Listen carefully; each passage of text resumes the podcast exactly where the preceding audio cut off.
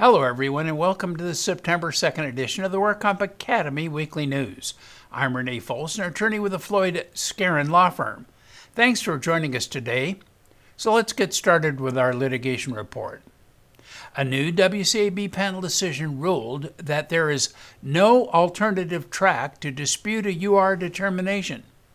Here's what happened in the case of Rosenblum versus Lompoc Unified School District. Marcia Rosenblum worked for the school district in 2008 when she had an admitted right groin and hip injury. In 2019, her PTP submitted an RFA for a right total hip arthroplasty. The RFA was submitted to UR, which timely authorized the right total hip replacement surgery. But the claims administrator notified the PTP that a decision whether to authorize the RFA was deferred pending a medical legal opinion on industrial causation of the osteoarthritis. The work comp judge issued a findings of fact and order finding that the court had no jurisdiction to determine medical treatment authorized by a timely UR. Both parties petitioned for reconsideration.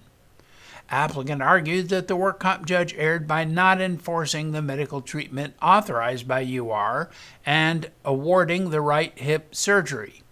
The defendant contended that the work comp judge erred by finding the court lacked jurisdiction over the timely UR authorization for a right hip arthroplasty.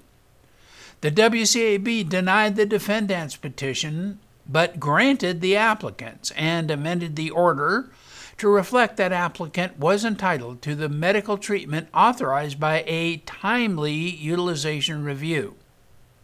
It ruled that the defendant attempted to override the timely UR determination and withdraw the authorization.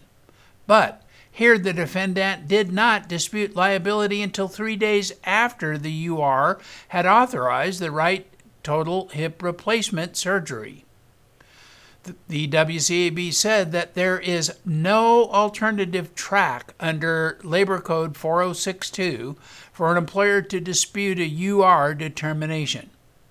When the defendant approved the requested treatment through UR, there was no further dispute as to the necessity of this treatment. An employer may not bypass the UR process and invoke Section 4062, which is the uh, QME process and the medical legal review to dispute an employee's treatment request. An Oklahoma judge found that Johnson & Johnson and Janssen Pharmaceuticals, their subsidiary, liable for stoking the opioid crisis in the state of Oklahoma. And it ruled that the company must pay the state $572 million an amount which was far less than the $17 billion that the state had asked for. This is the first judge to rule in the opioid cases brought to trial by thousands of states and local governments against opioid manufacturers and distributors. This precedent setting ruling was being closely watched as 2,000 other pending lawsuits await to be heard before a federal judge in Ohio this October. J&J said it plans to appeal the ruling and that the decision was flawed. The Oklahoma Attorney General brought the case to trial for seven weeks. He argued the pharmaceutical company executed an intensive marketing campaign that overwhelmed the market and misled consumers about the addictive risks of the drug. Their trial commenced after resolving claims against OxyContin maker Purdue Pharma in March for $270 million and against Teva Pharmaceuticals in May for $85 million. J&J was the only remaining defendant. And now our crime report. The Mexican Navy in the port of Cardenas discovered 52,000 pounds of fentanyl powder in a mismarked container from a Danish ship arriving from Shanghai, China. The cargo manifest for the 40 foot ocean container stated that the powder content was inorganic calcium chloride, which is commonly used as an electrolyte in sports drinks, beverages, and bottled water. The fentanyl was bound for the Sinaloa cartel home base in Culiacán, 300 miles north of the port. If the seizure is confirmed as pharmaceutical grade fentanyl, it could be pressed into tens of millions of tablets. Drug cartels favor fentanyl or fentanyl precursors imported from China because they can be diluted with fillers and marketed by street dealer, dealers as cocaine, heroin, or meth. Fentanyl can also be pressed into pills and sold on the street as oxycodone. The National Institute on Drug Abuse warns that pharmaceutical grade fentanyl is 50 to 100 times more potent than morphine. Fentanyl is extremely dangerous to handle because as little as 0.25 milligrams absorbed through the skin can be lethal.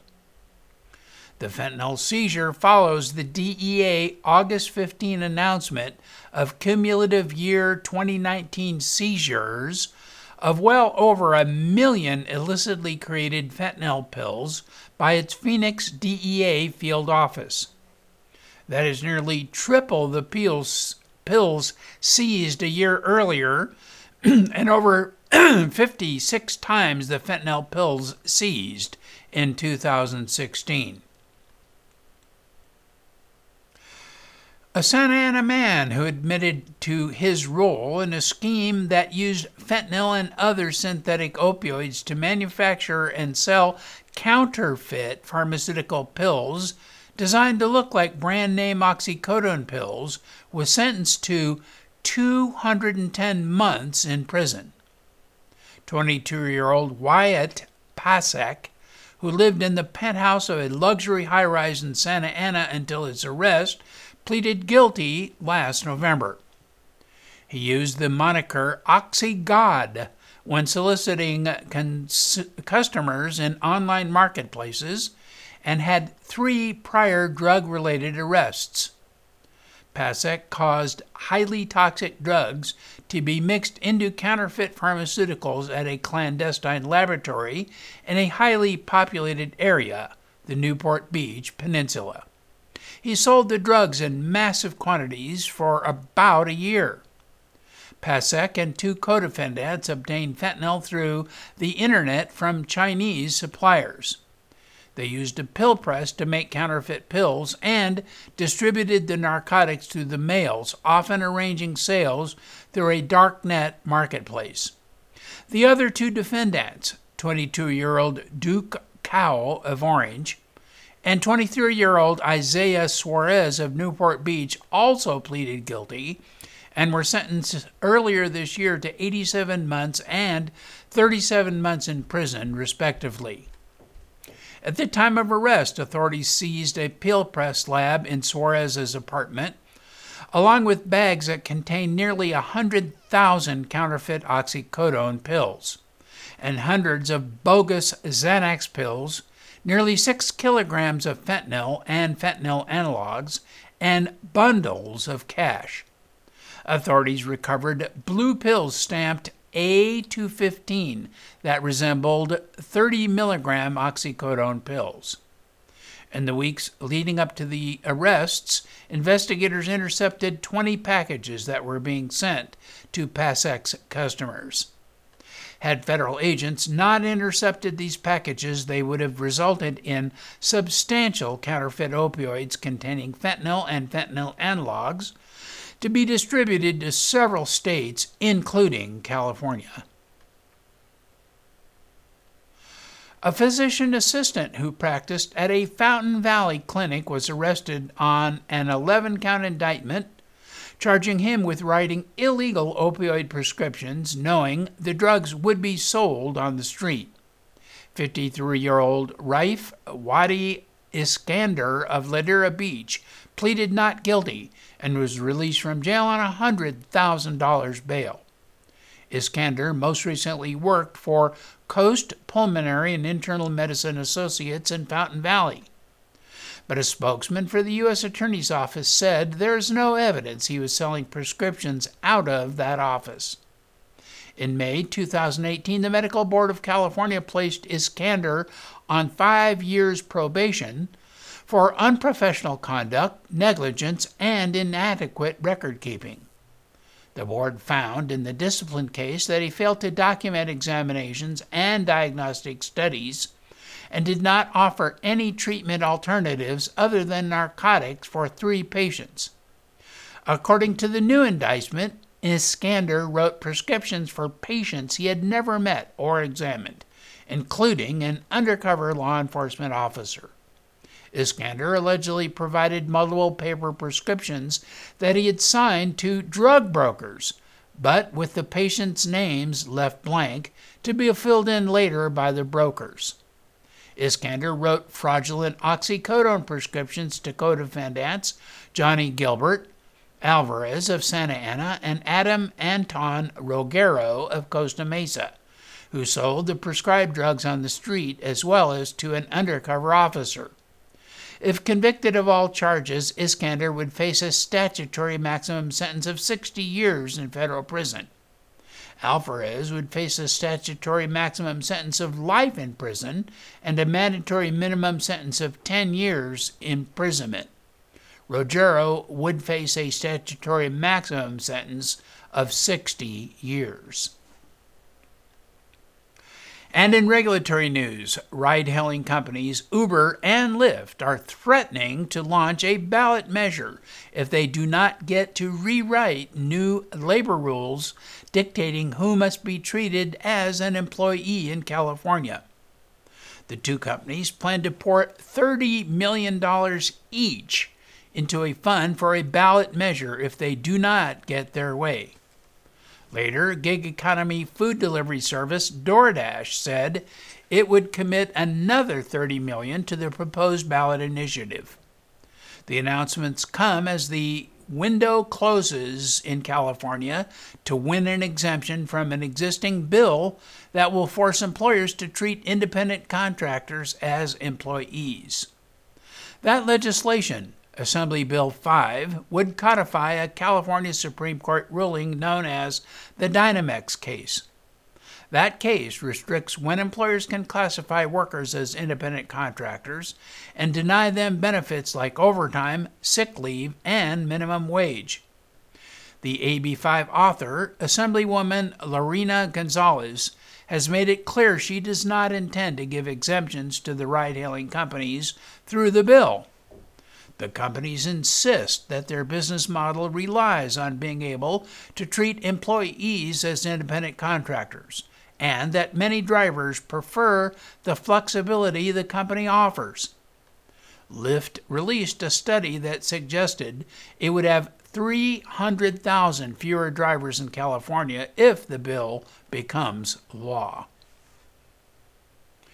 And in other news, Purdue Pharma, the maker of OxyContin, and its owners, the Sackler family, are offering to settle more than 2,000 open lawsuits against the company for 10 to 12 billion dollars. The potential deal was discussed by Purdue's lawyer at a meeting in Cleveland, according to two people familiar with the mediation. At the Cleveland meeting, the company presented a plan for Purdue to declare Chapter 11 bankruptcy and then restructure into a for profit public benefit trust. The Purdue lawyers claimed the value of the trust to plaintiffs would include more than $4 billion in drugs that would be provided to cities, counties, and states. Some of the drugs are used to rescue people from overdoses. The in kind drugs, combined with profits from the sale of drugs, would add up to a total Purdue settlement of 7 to 8 billion dollars. This trust would exist for at least 10 years, and three well recognized expert trustees would be independently appointed by a bankruptcy court. Those trustees would in turn choose a board of directors to run the trust. Any profits from the sale of Purdue's drugs would go to the cities, counties, and states if they agree to the settlement. The Sackler family would give up ownership of the company and would no longer be involved. For their part, the Sackler family would pay at least $3 billion out of pocket. Forbes ranks the family as the 19th richest in America, with a fortune of at least $13 billion shared by an estimated 20 family members. The Sackler money would be obtained by the family selling off Mundipharma, a separate global pharmaceutical company they own. An additional $1.5 billion may be tacked onto the $3 billion if the sale of Mundipharma exceeded $3 billion.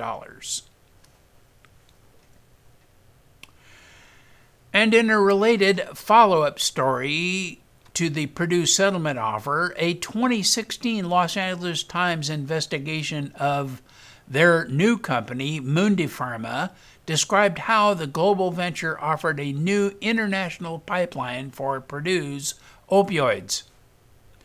So the announcement about the Sunland offer raises questions about the little known Mundipharma company reportedly owned by the Sacklers.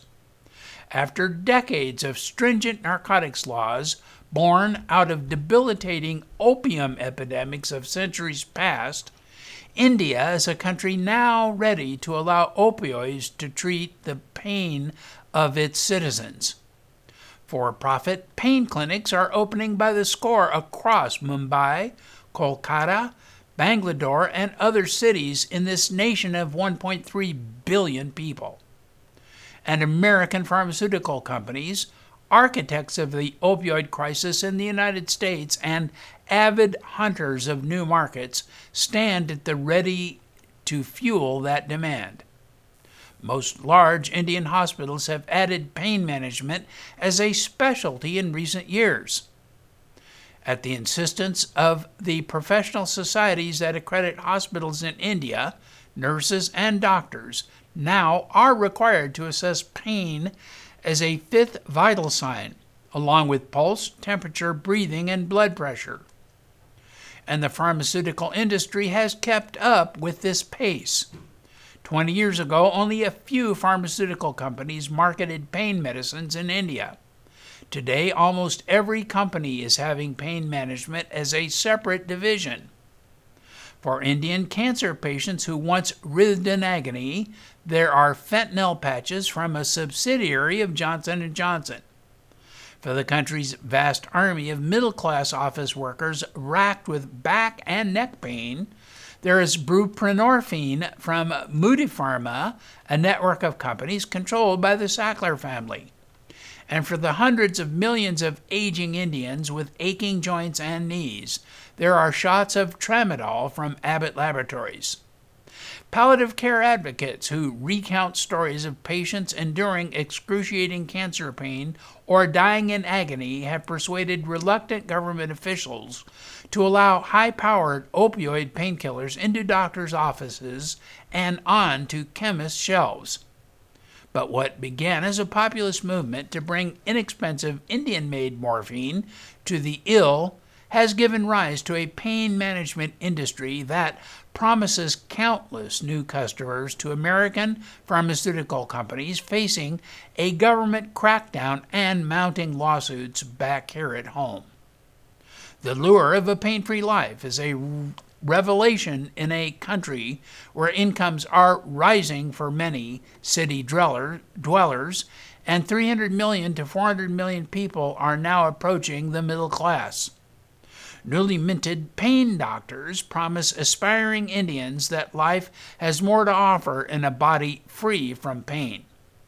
A looming deluge of addictive painkillers terrifies some Indian medical professionals who are keenly aware that despite government regulations, most drugs are available for petty cash at local chemist shops.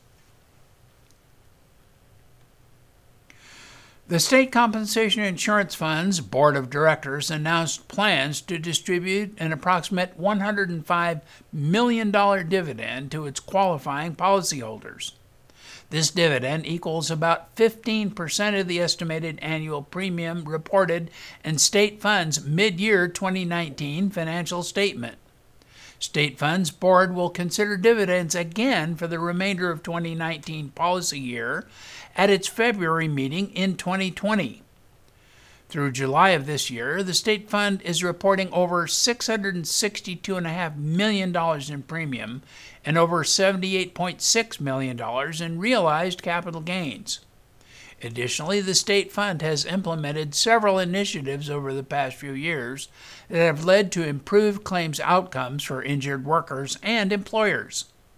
These efforts, combined with the general improvements in the California workers' compensation insurance environment, have led to a significant decrease in the cost of its claims. This early dividend declaration reflects these positive developments. Since its creation in 1914, the state fund has paid out more than $5 billion in dividends to its policyholders. This is significantly more than any other California workers' compensation carrier over that time frame. State fund policyholders will begin to receive dividend payments during the second half of next year. The practice of determining whether health care is medically necessary for an injured worker has remained relatively unchanged for decades. However, a new report in Property Casualty 360 makes out a case that the utilization review process for workers' compensation claims is ripe for automation. Requests for authorization are submitted. A medical professional compares the requested care against evidence based guidelines, and a determination is issued. The determination is a tool for the treating provider, the claims examiner, and the claimant. Applying the determination during the actual delivery of care is traditionally accomplished by a person, typically a claims examiner or adjuster, or by a medical bill reviewer or auditor. But rarely is it done through technology enabled automation. Automation can have many touch points in the utilization review workstream. One of the first is the request intake process. Unlike bill review, the request for authorization form is not standardized across the United States. Some states have very specific requirements for submitting the RFA, whereas other states offer little or no guidance on the form submittal.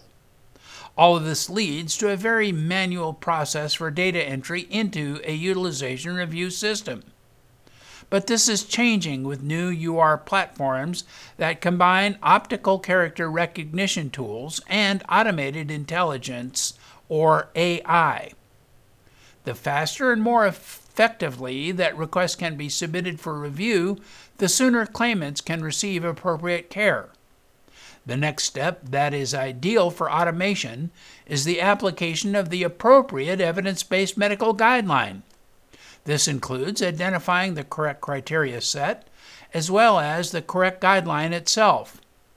The hallmark of a good utilization review program is consistency. This includes consistency in meeting turnaround times, consistency in applying guidelines, and consistency in outcomes. Rules based technology increases guideline accuracy. In situations where an exact match cannot be found, algorithms can serve up its best matches. Automation can also relieve delays when treatment request is denied. Instead of waiting for the provider to submit an appeal, the non certified case can be instantly routed to a peer reviewer for assessment.